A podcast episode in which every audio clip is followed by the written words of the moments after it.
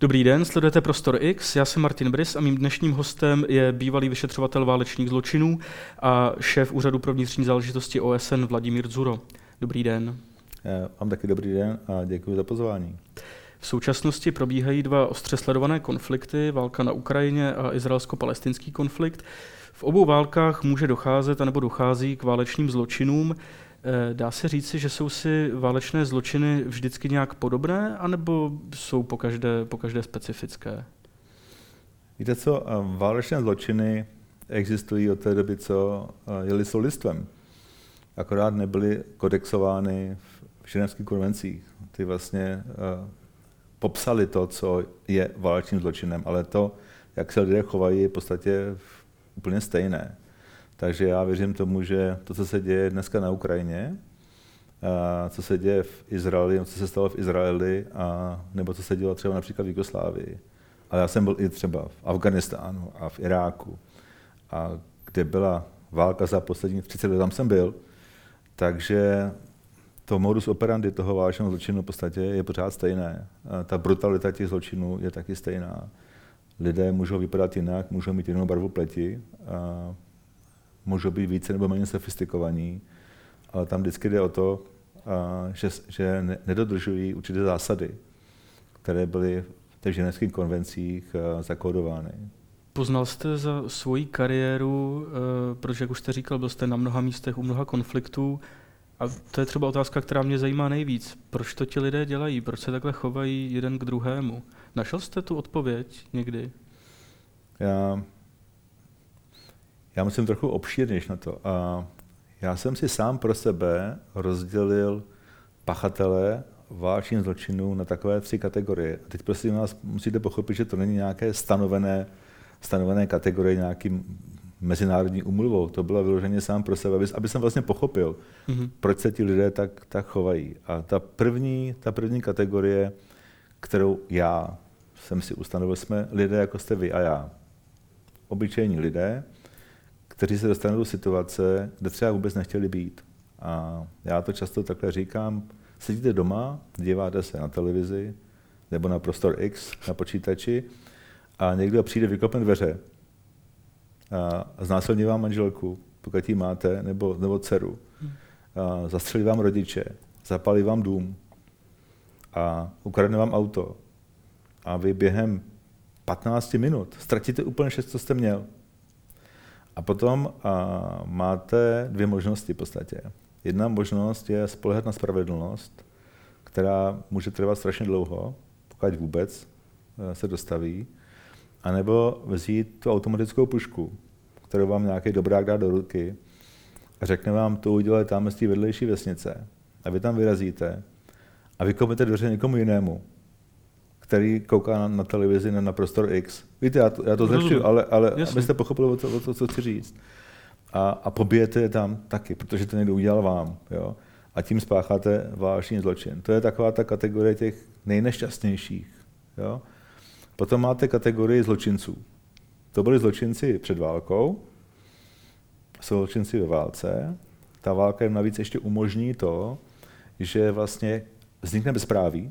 Už neexistuje soud, prokuratura, kterých se oni báli, aby se nedostali do vězení. Navíc ještě z vězení často jsou puštěni, aby se toho válečného konfliktu zúčastnili, protože dobrovolně radši půjdou válčit, než aby seděli ve vězení. Takže vlastně vy vypustíte tu stortu lidí do toho prostředí a ty samozřejmě jsou brutální. A vůbec jim nezáleží na nějakých lidských životech nebo na tom, jim záleží na tom, jednak aby se dostali z vězení, a jednak aby vydělali nějaké peníze. A ta válka je možnost, jak vydělat peníze tím, že budete krát a loupit a zabíjet.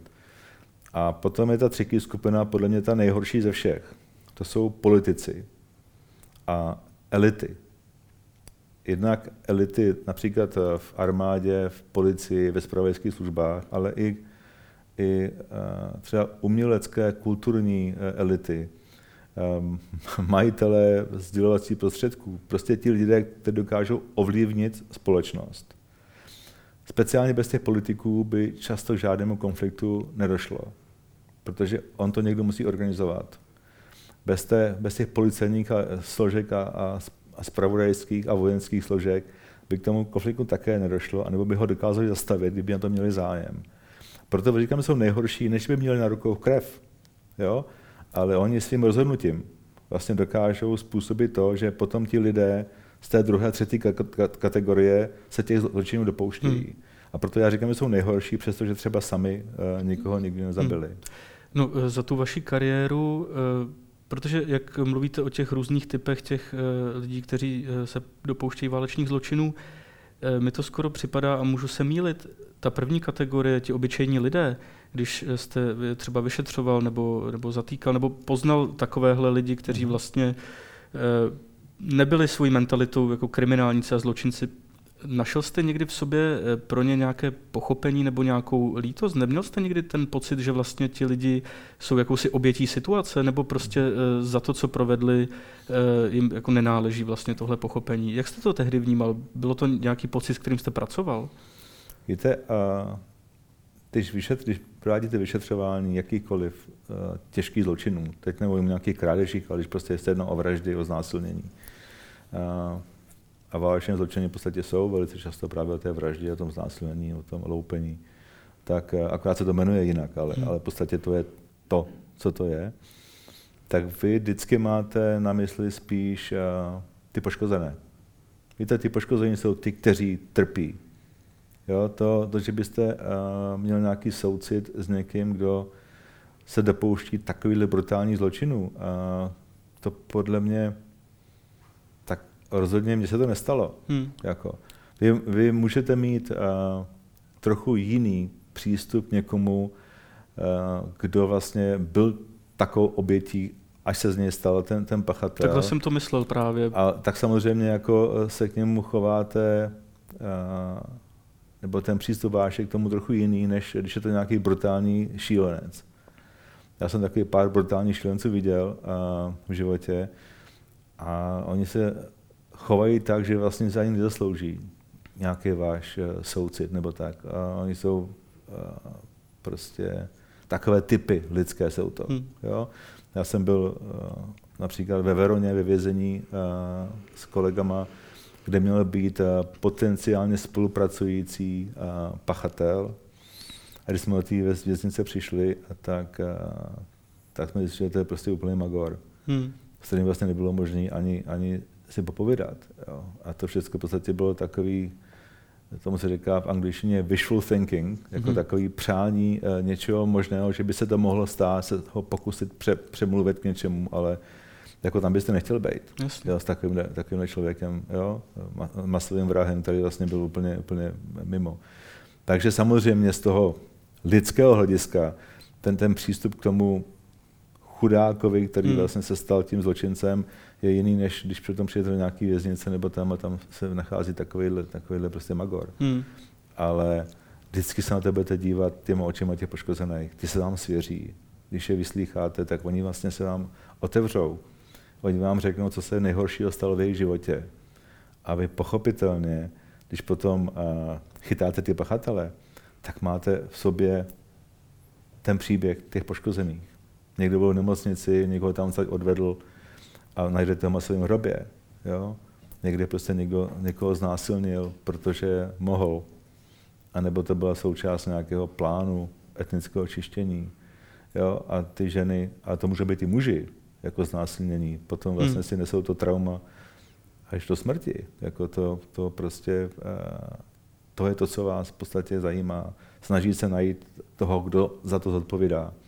A jestli to je prostě bývalý slušný, já to řeknu, jestli to je bývalý slušný člověk, anebo jestli to je magor, tak vždycky máte v očích to, co vám vlastně, nebo v uších máte to, co vám říkají ty poškození. Protože ten čin je nakonec vždycky stejný. Jasně tak. Bavili jsme se o Ukrajině, o izraelsko-palestinském konfliktu, vy jste byl i v Jugoslávii, i v řadě jiných konfliktů. Často jsou to konflikty, kde spolu bojují národy, které po dlouhou dobu žili vedle sebe na jednom místě.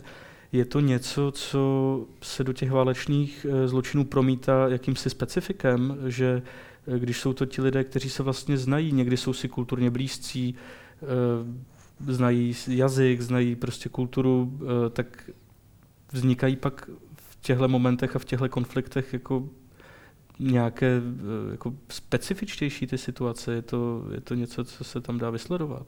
Já si myslím, a teď já nejsem expert na tohleto, ale já si myslím jednu takovou věc, že ono možná je to přitěžující moment, protože když se podíváte na Jugoslávii například, že jo, tak ten konflikt mezi těma třema etnikama, a on to spíš třema náboženstvíma než etnikama, a to znamená Chorvaté, katolíci, Srbové, pravoslavní a ty bosemští muslimové, ten tam je po staletí v určitým, jo, nahoru a dolů.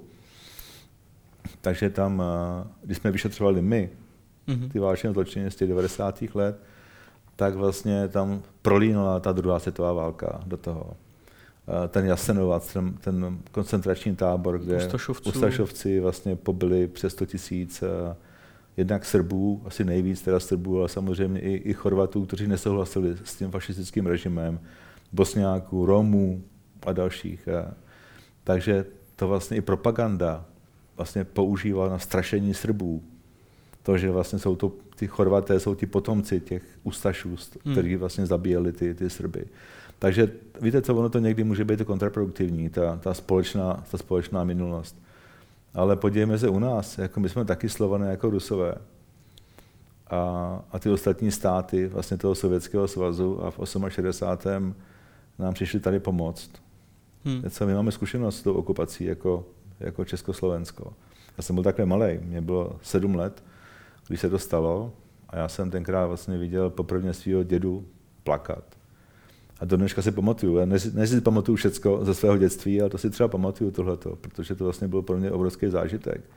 Když pro nás přijeli rodiče na chatu, my jsme byli na chatě s prarodičema a jeli jsme domů a jsme tam viděli ty tanky a pro nás jako pro děti to bylo strašně jako zajímavý vidět tanky, že jo, tak. No a pak najednou jsme přišli domů a děda seděl u stolu a měl v ruce takhle v tom a říkal, proč nám to udělali, jo. A teď se podívat, co se děje na Ukrajině, jo. Ty vlastně žili ještě díl spolu. Jasně. A zase se to stalo, zase přišli pomoct, jo, a ještě navíc používají ty stejné, ty boj s fašismem, což používali Srbové proti Chorvatům taky, tam pořád bojovali s fašismem, jo. A to je tak vždycky takový propagandistický moment, kdy vlastně zase ta druhá světová válka se přenese, protože v těch myslích to je, že jo, to se stalo z druhé světové války, vlastně po ty generace se to přenáší, ještě se to živí v médiích, tak vlastně můžete bojovat proti Ukrajincům, protože jsou to všichni fašisti. A vlastně ne, že by tam nebyly třeba nějaké fašizující skupiny, ale určitě nemůžete říct, že Ukrajinci jako národ jsou fašisté. Určitě to asi není ten majoritní proud. Jasně, a v tom Izraeli tam to máte opět komplikované, protože když se to vezmete, tam máte 3 náboženství opět. Jo? A všichni si myslí, že mají pravdu. Jo? Všichni si myslí v tom konfliktu, že mají pravdu, a asi všichni mají pravdu.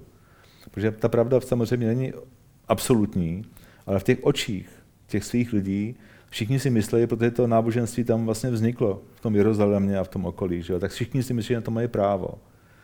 Ale to právo se nedá vymáhat tím, že budeme na sebe střílet rakety.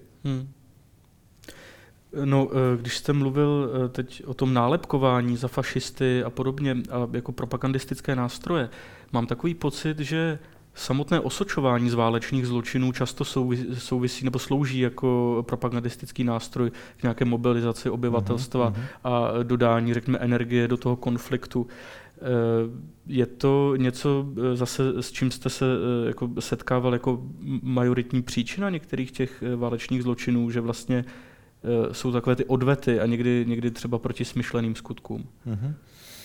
Tak asi takový ten pro mě, a díky tomu, že o tom často mluvím, jako nejznámější příklad, který bych uvedl na to použití propagandy vlastně na docílení nějakých svých cílů, a popisuji ve své knížce Vyšetřovatel, kde vlastně mluvím o tom, jak asi 265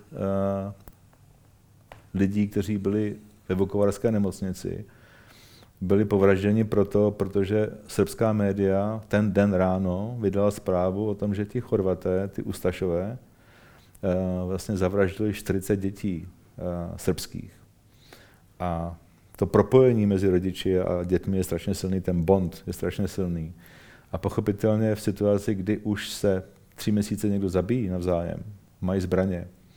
Teď ještě ta jedna strana je opytá vítězstvím, protože vlastně oni vyhráli ty 2 dny předtím vlastně Vukovar, ty obránci se vzdali. Takže oni jsou nejenom opyti tím vítězstvím, ale i alkoholem. A když do takového prostředí vrazíte zprávu o tom, že ty, co prohráli, vám zabili 40 dětí, jo, tak to samozřejmě, co se může stát. Že jo.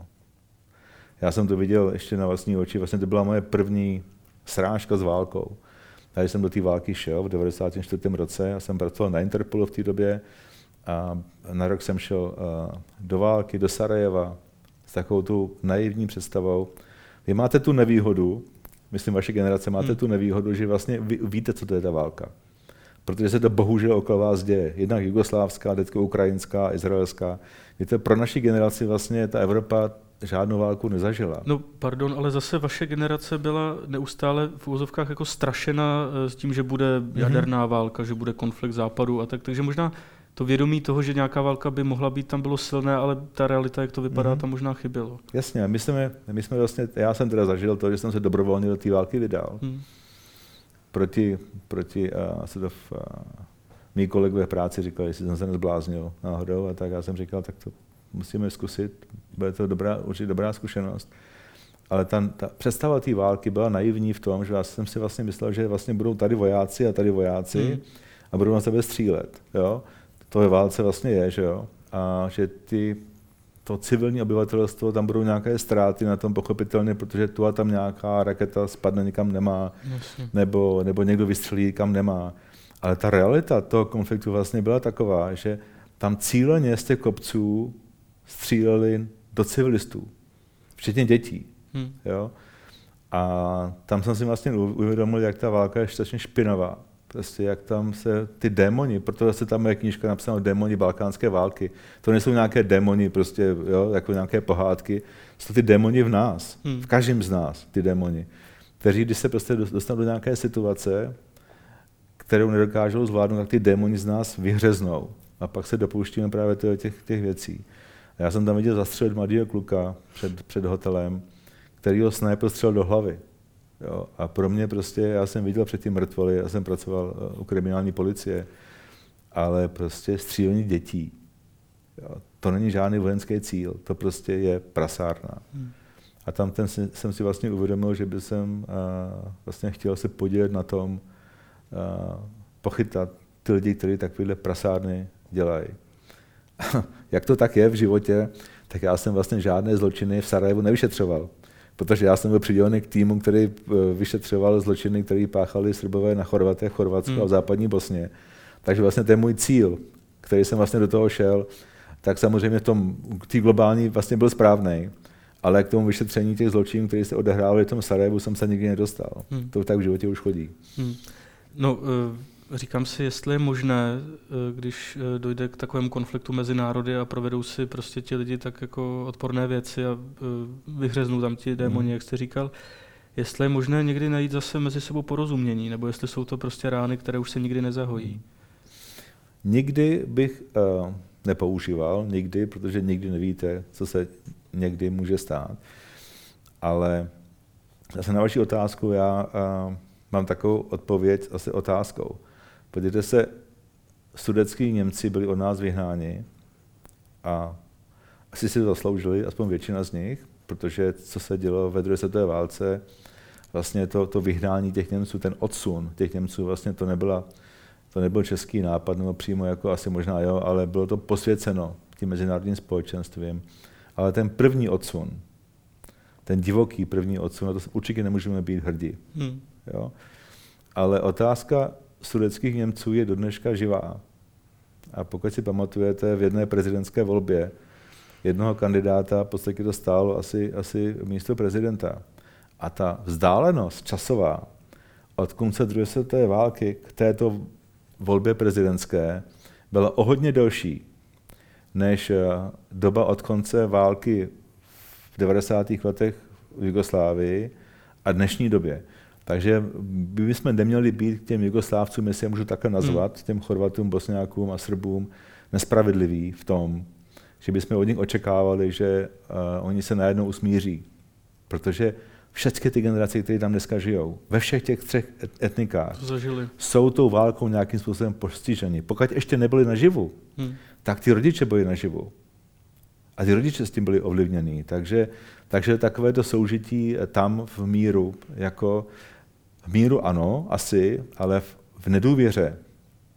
Já jsem byl ve Vukovaru, kdy jsem natáčel film na základě té mé knížky, a tam je škola, kde ve Vukovaru, kde děti chodí z dvou stran do té školy, z jedné strany srbské a z druhé strany chorvatské. A já, když hlavně ta knížka vyšla v chorvatštině, tak jsem nabídnul tomu nakladateli, že se vzdám honoráře, že mi připadá neetické za to brát peníze, ta knížka patří tam. A že by se měl věnovat ten honorář škole, kde jsou ještě stále srbské a chorvatské děti ve stejné škole. A nejvíc času jim trvalo právě to najít takovou školu, kde se ještě stále vyučují srbské a chorvatské děti společně. Tam existuje ta segregace toho. A přestože Evropská unie se snažila nějakým způsobem to napravit, tak se to dost dobře nepodařilo. A víte, když se podíváte dneska na Ukrajinu, kde ten válečný konflikt ještě probíhá, tak nějaké usmíření mezi Ukrajinci a Rusy. Já si nemyslím, že v tomto století, i když ta válka skončí, dejme tomu za rok nebo za dva, bude možné, protože na rozdíl třeba od té Jugoslávie, ta Ukrajina je obrovská, to je obrovská země, kde žije obrovské množství lidí a kde to obrovské množství lidí strádá tou válkou, více nebo méně, na těch frontových liních samozřejmě hodně, ale i v tom týlu toho. A těch zločinů se tam stane daleko víc třeba než v Jugoslávii. Už jenom tím vlastně tou populací a tou agresivitou toho útoku ze strany těch Rusů na tu Ukrajinu, tam těch zločinů samozřejmě bude spácháno daleko víc. A tím pádem tam bude větší resentment, teď jak se řekne česky, ten odpor vlastně vůči tomu nějakému soužití mezi Rusy a Ukrajinci, který tam bude trvat strašně dlouho. Jo? Takže já si myslím, že to vždycky to odpovídá tomu, jakým způsobem ten konflikt probíhá, jak daleko jsme časově od toho, kdy to skončí. A nemyslím si, že na to má nějaký vliv, to jestli jsme spolu předtím žili nebo nežili. To je podle mě možná nějakým způsobem ale limitující, ale určitě to není to rozhodující. Protože ta generace žije tím, co se stalo teď. To, že předtím spolu 70 let nebo jak dlouho žili v Sovětském svazu, to v podstatě asi nikomu moc nezajímá. Jo? Jich se dotklo tohle, co se děje teďko. Ty zabitý děti, rozbitý domy, divadla, útoky na nemocnice.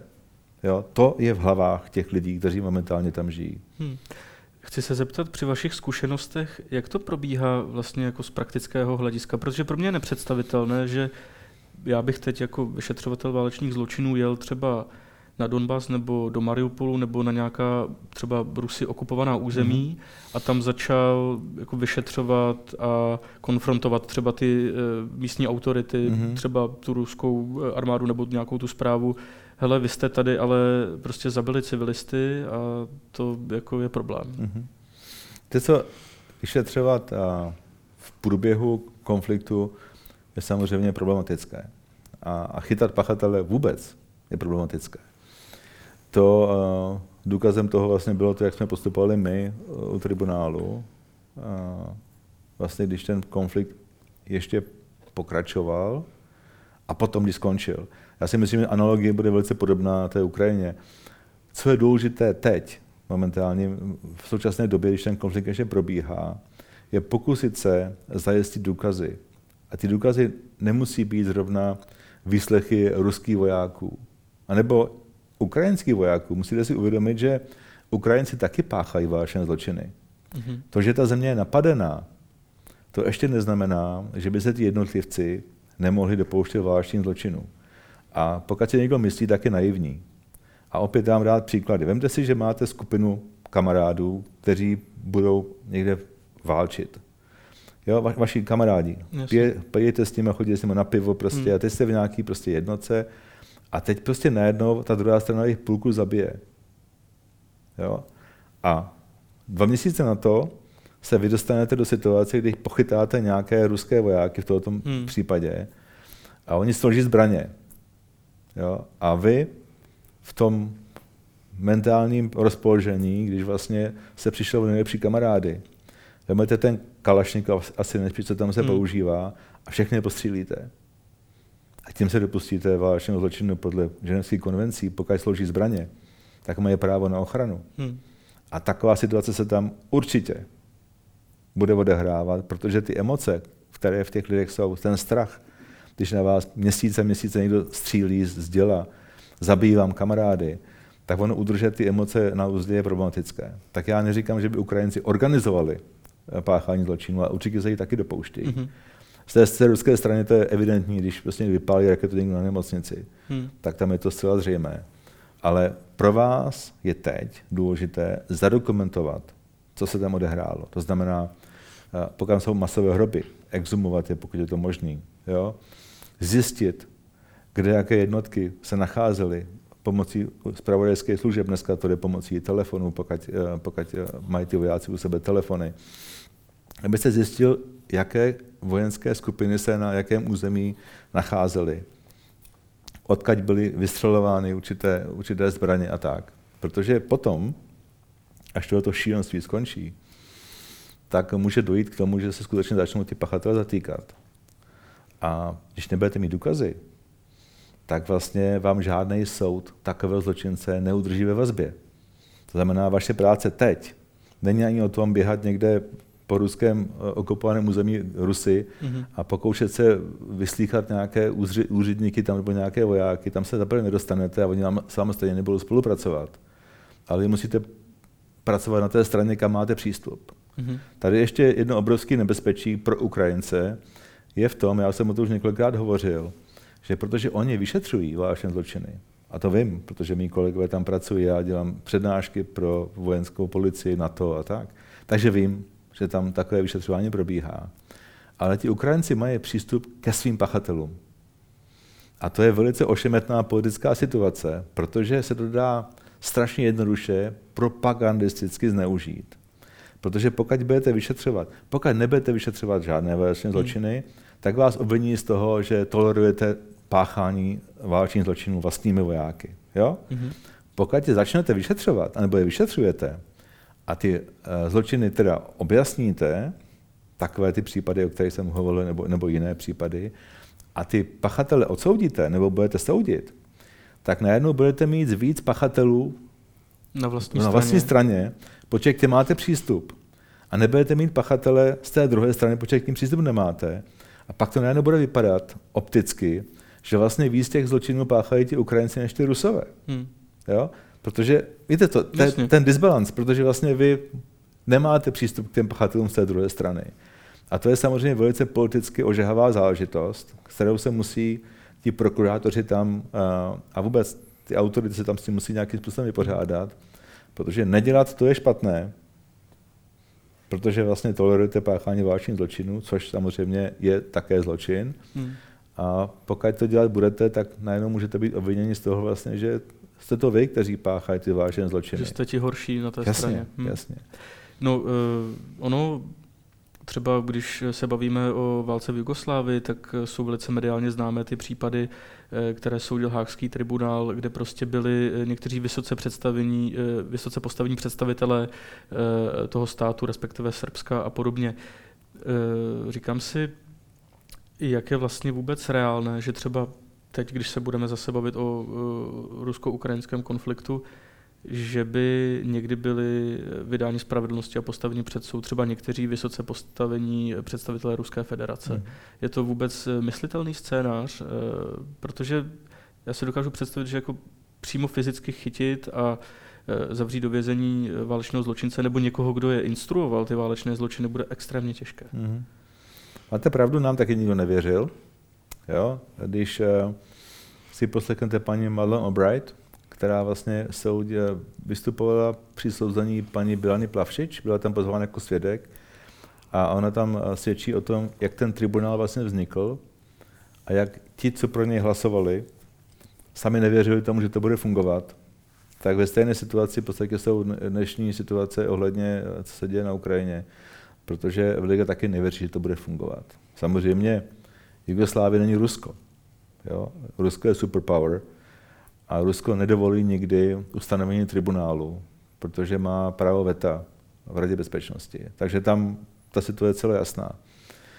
Já si upřímně myslím, že pan prezident Putin nebude zatčen nikdy mezinárodním společenstvím. A pokud se pletu, tak sem přijdu a tady padnu na kolena a omluvím se za to. Ale nevěřím tomu, protože prostě ta situace, která existuje ve světě, ta balance těch superpower, které existují, tak to prostě tomu nedovolí. To je nukleární supervelmoc a já pochybuji, že by se někdo dovolil ruského prezidenta zatknout a vydat soudu. Já osobně si myslím, že existuje jiné scénario. Jedno to, že pan Putin zemře. Druhý, že mu někdo pomůže, aby zemřel.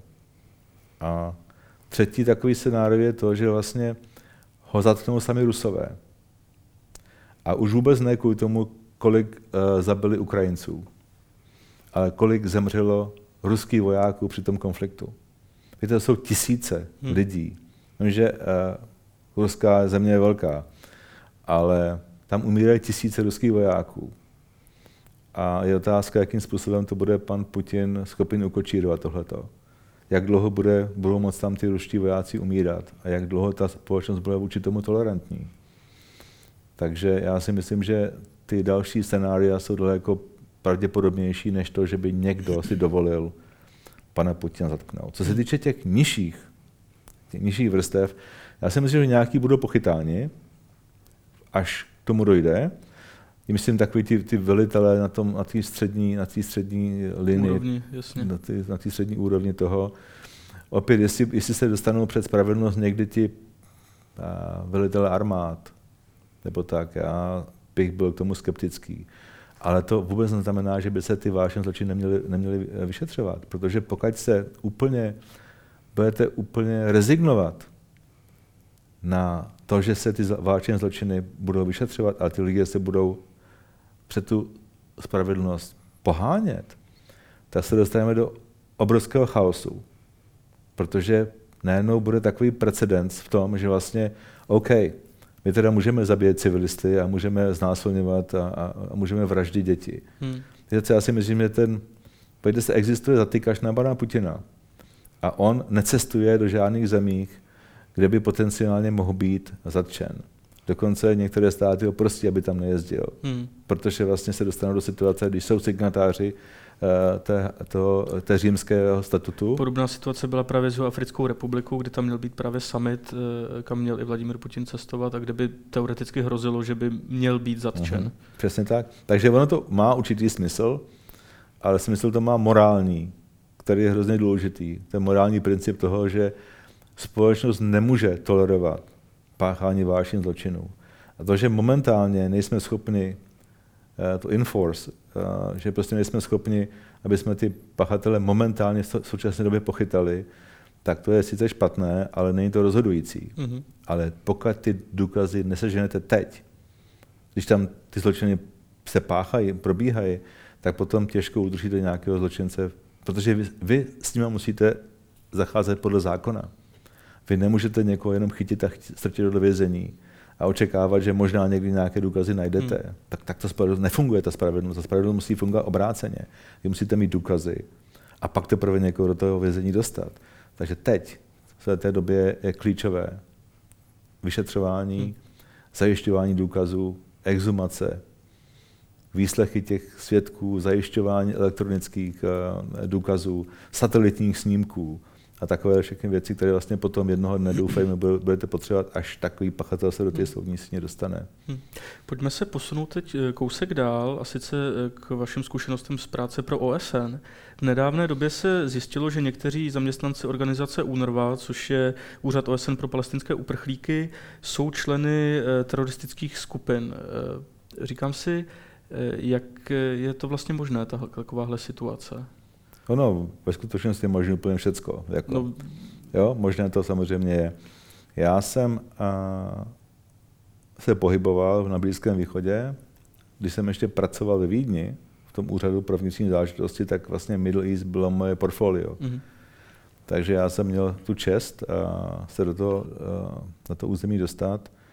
Dokonce jsem měl v úvozovkách tu čest být držen jako rukojmí Hezbolláhem. Jak k tomu došlo? Tak při jednom vyšetřování, to je na další povídání, ale prostě bylo to velice nepříjemné a to nebylo nic v porovnání s tím, co vlastně se stalo teď v tom Izraeli. Mm. U mě to bylo, já nevím, hodina, sice v hlavě to vypadá jako 14 dní, ale víte, protože ten čas běží úplně jiným způsobem.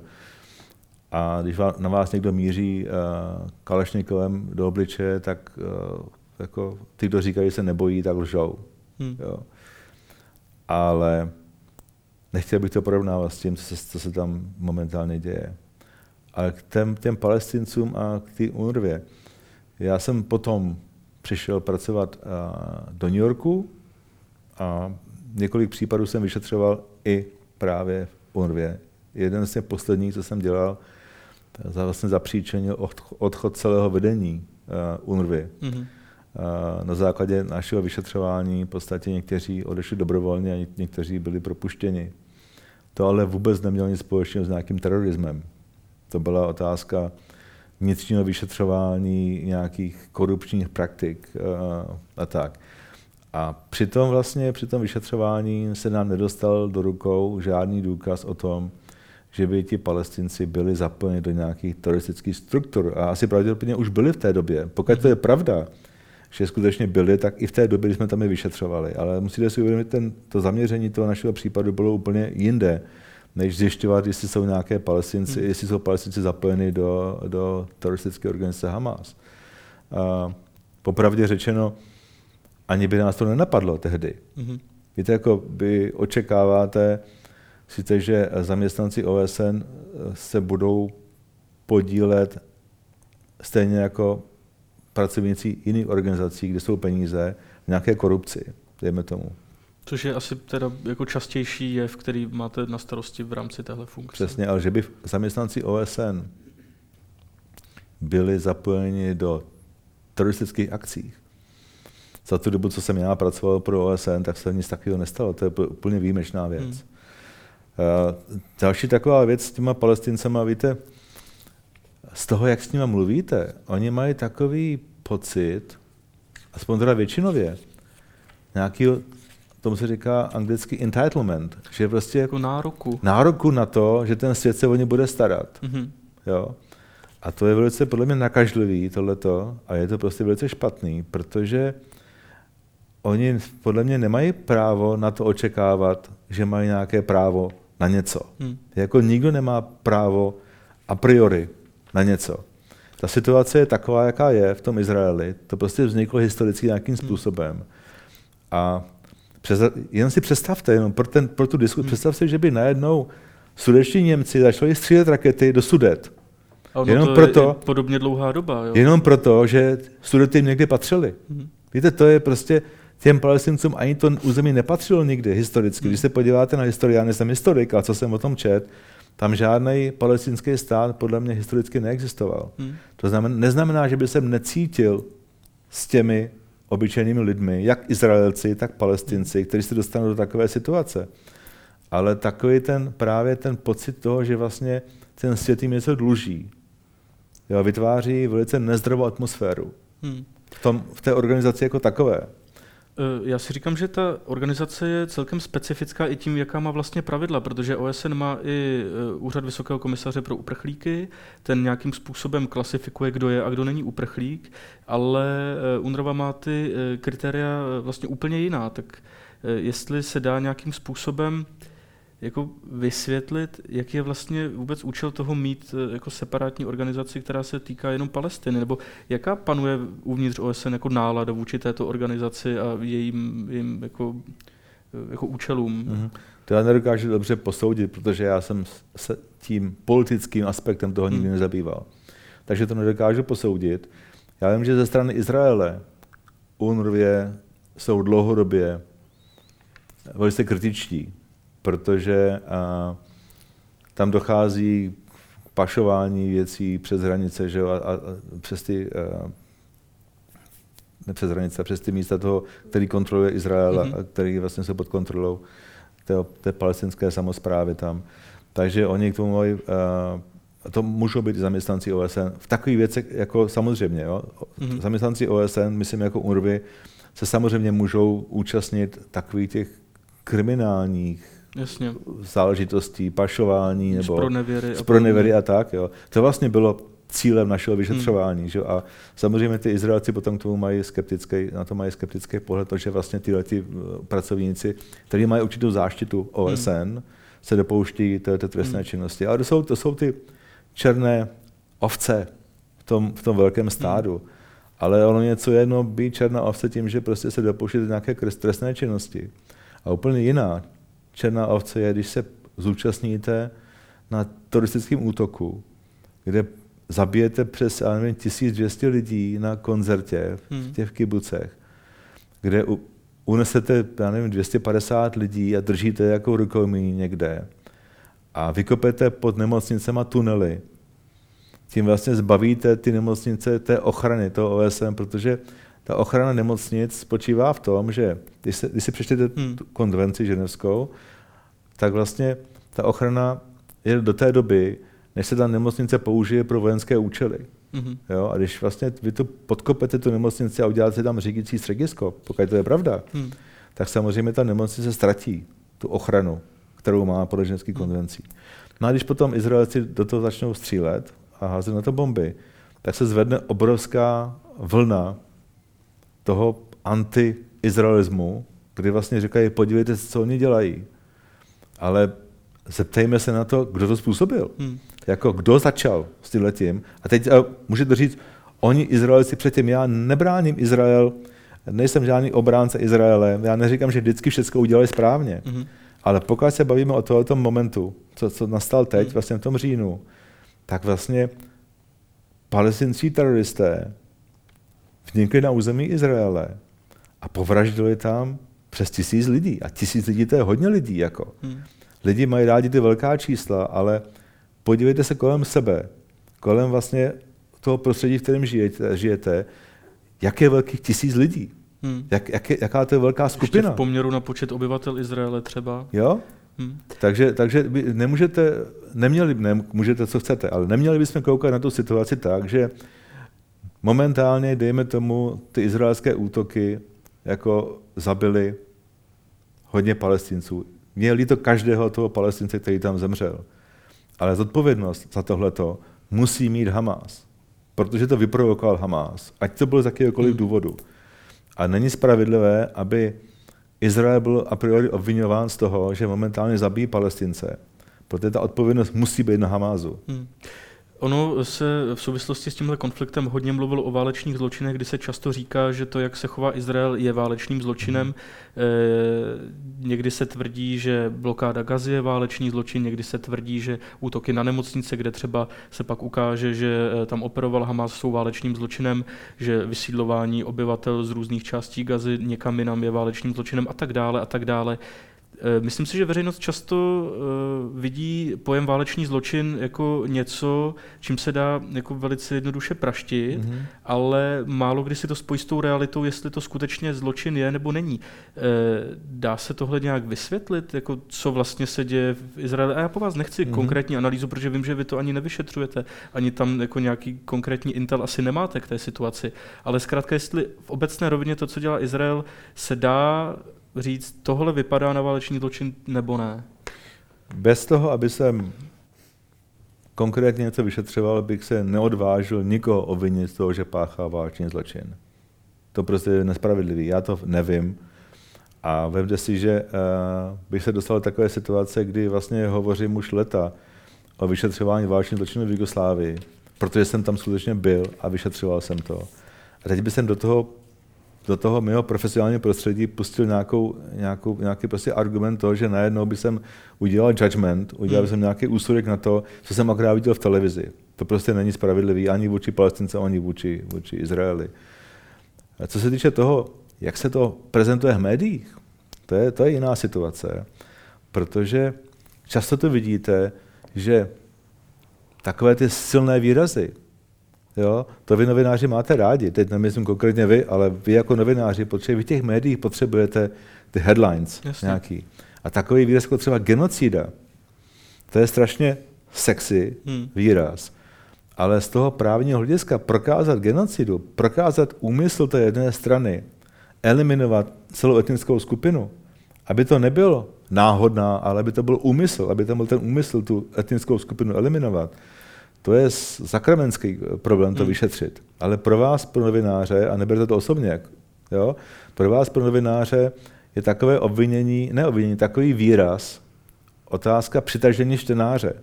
Jo? Když to pro toho vyšetřovatele, pro toho právníka, to je otázka, mám já důkazy pro to, aby jsem dokázal, že skutečně dochází k úmyslnému vyvražďování nebo etnickému čištění, vyhánění lidí.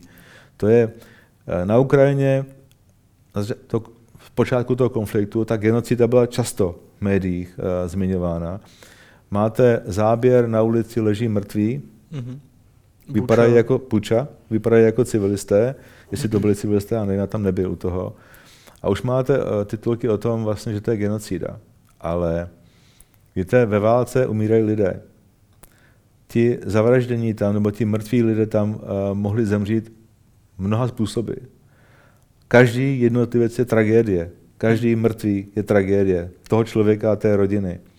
Ale aby se z toho udělali právně genocidu, abyste to dokázal prokázat, že to byl úmysl celou etnickou skupinu vymazat, to prostě není tak jednoduché.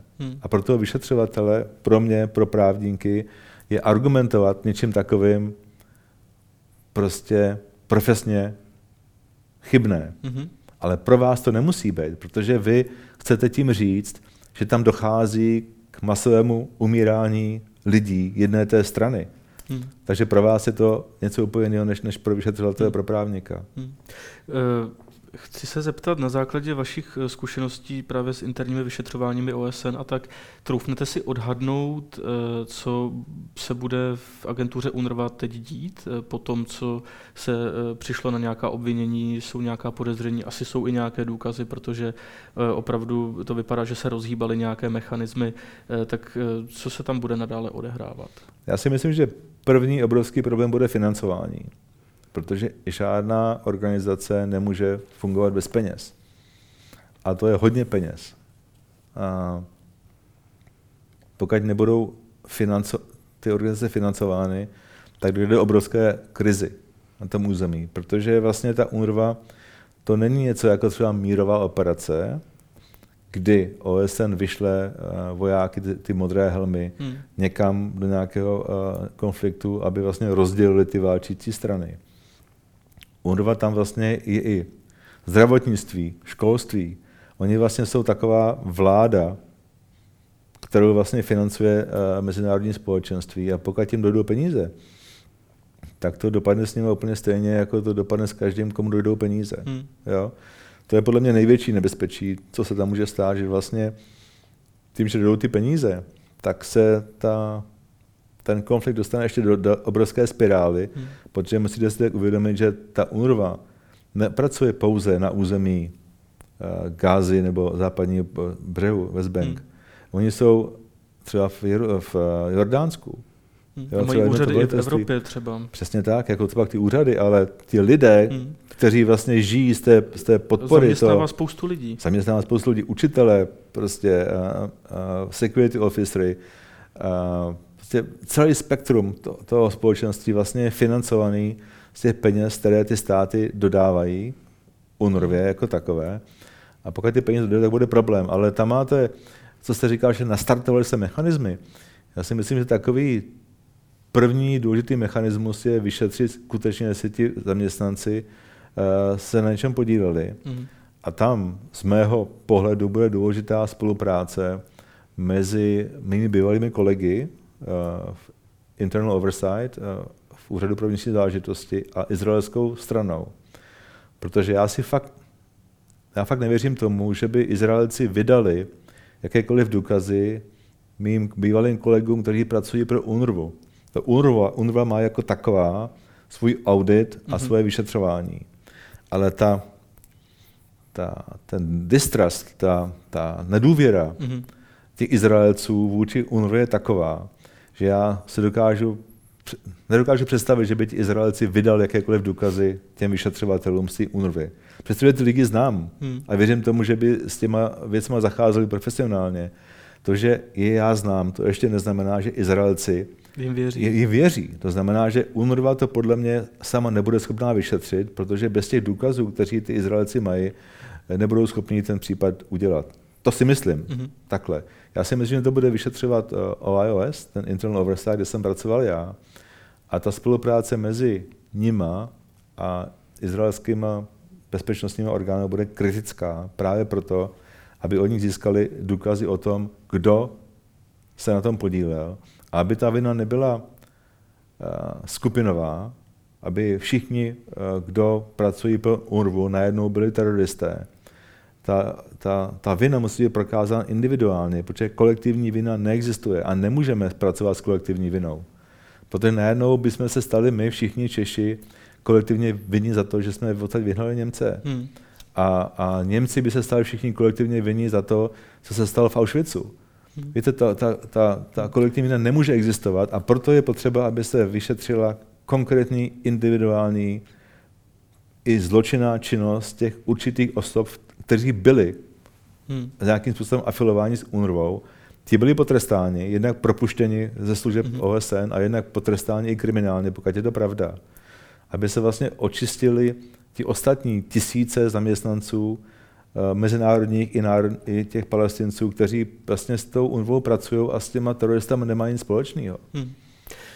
V českém mediálním prostoru občas zazní názor, že OSN je bezzubá organizace, že je často paralyzována, že v ní převládají nějaké jako názory, které, řekněme, nespadají do toho jako narrativu západního světa, že ta organizace, říkala to třeba i ministryně obrany Černochová, že bychom měli vystoupit, potom jak vlastně probíhaly rezoluce vůči izraelsko-palestinskému konfliktu a tak dále. Co si o tomhle názoru vy myslíte po tom, co jste tam dlouhé roky pracoval? Víte, ono to vychází z určitého nepochopení, co to vlastně OSN je.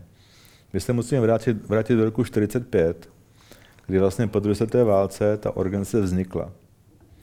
A jak to tak ve světě chodí, někteří jsou mocnější než ti druzí. Některé státy jsou mocnější než ti druzí, někteří lidé jsou silnější a bohatší než ti druzí. A ta situace vznikla tak, že ve 45. roce se podepsala charta v San Francisku a ti nejsilnější byli ti, kteří vyhráli druhou světovou válkou. To je těch 5 mocností.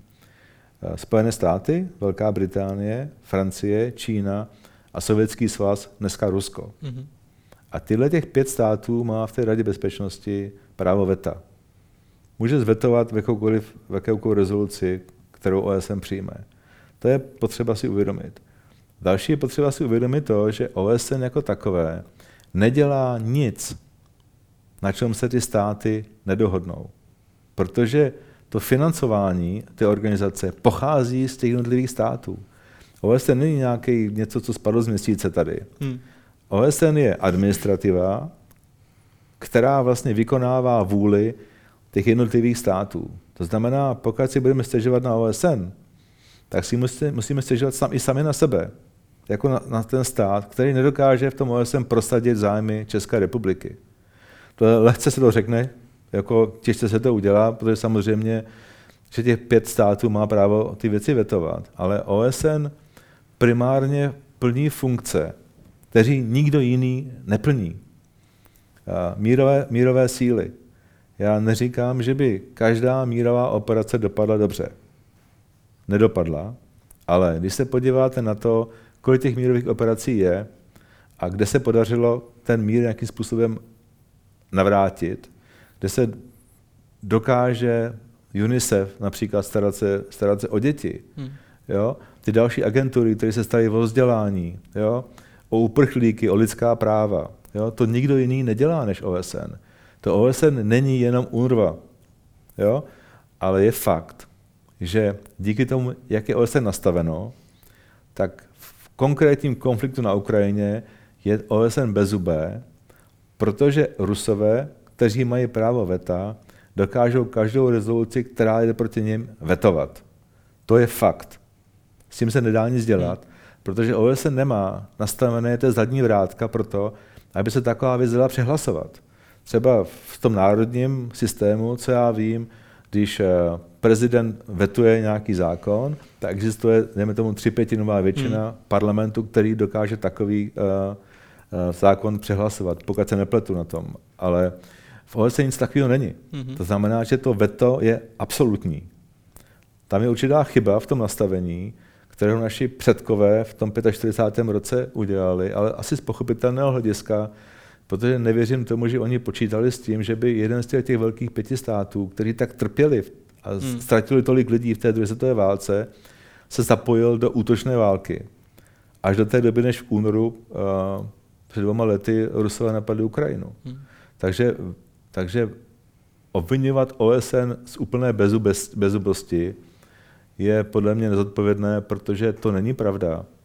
Ale pravda je to, že v určitých konfliktech, na kterých mají zájmy těch 5 velmocí, může dojít k tomu, že taková velmoc zablokuje to OSN, protože má právo veta. Pane Dzuro, já vám moc děkuju za rozhovor. Já děkuju, že jste mě pozval.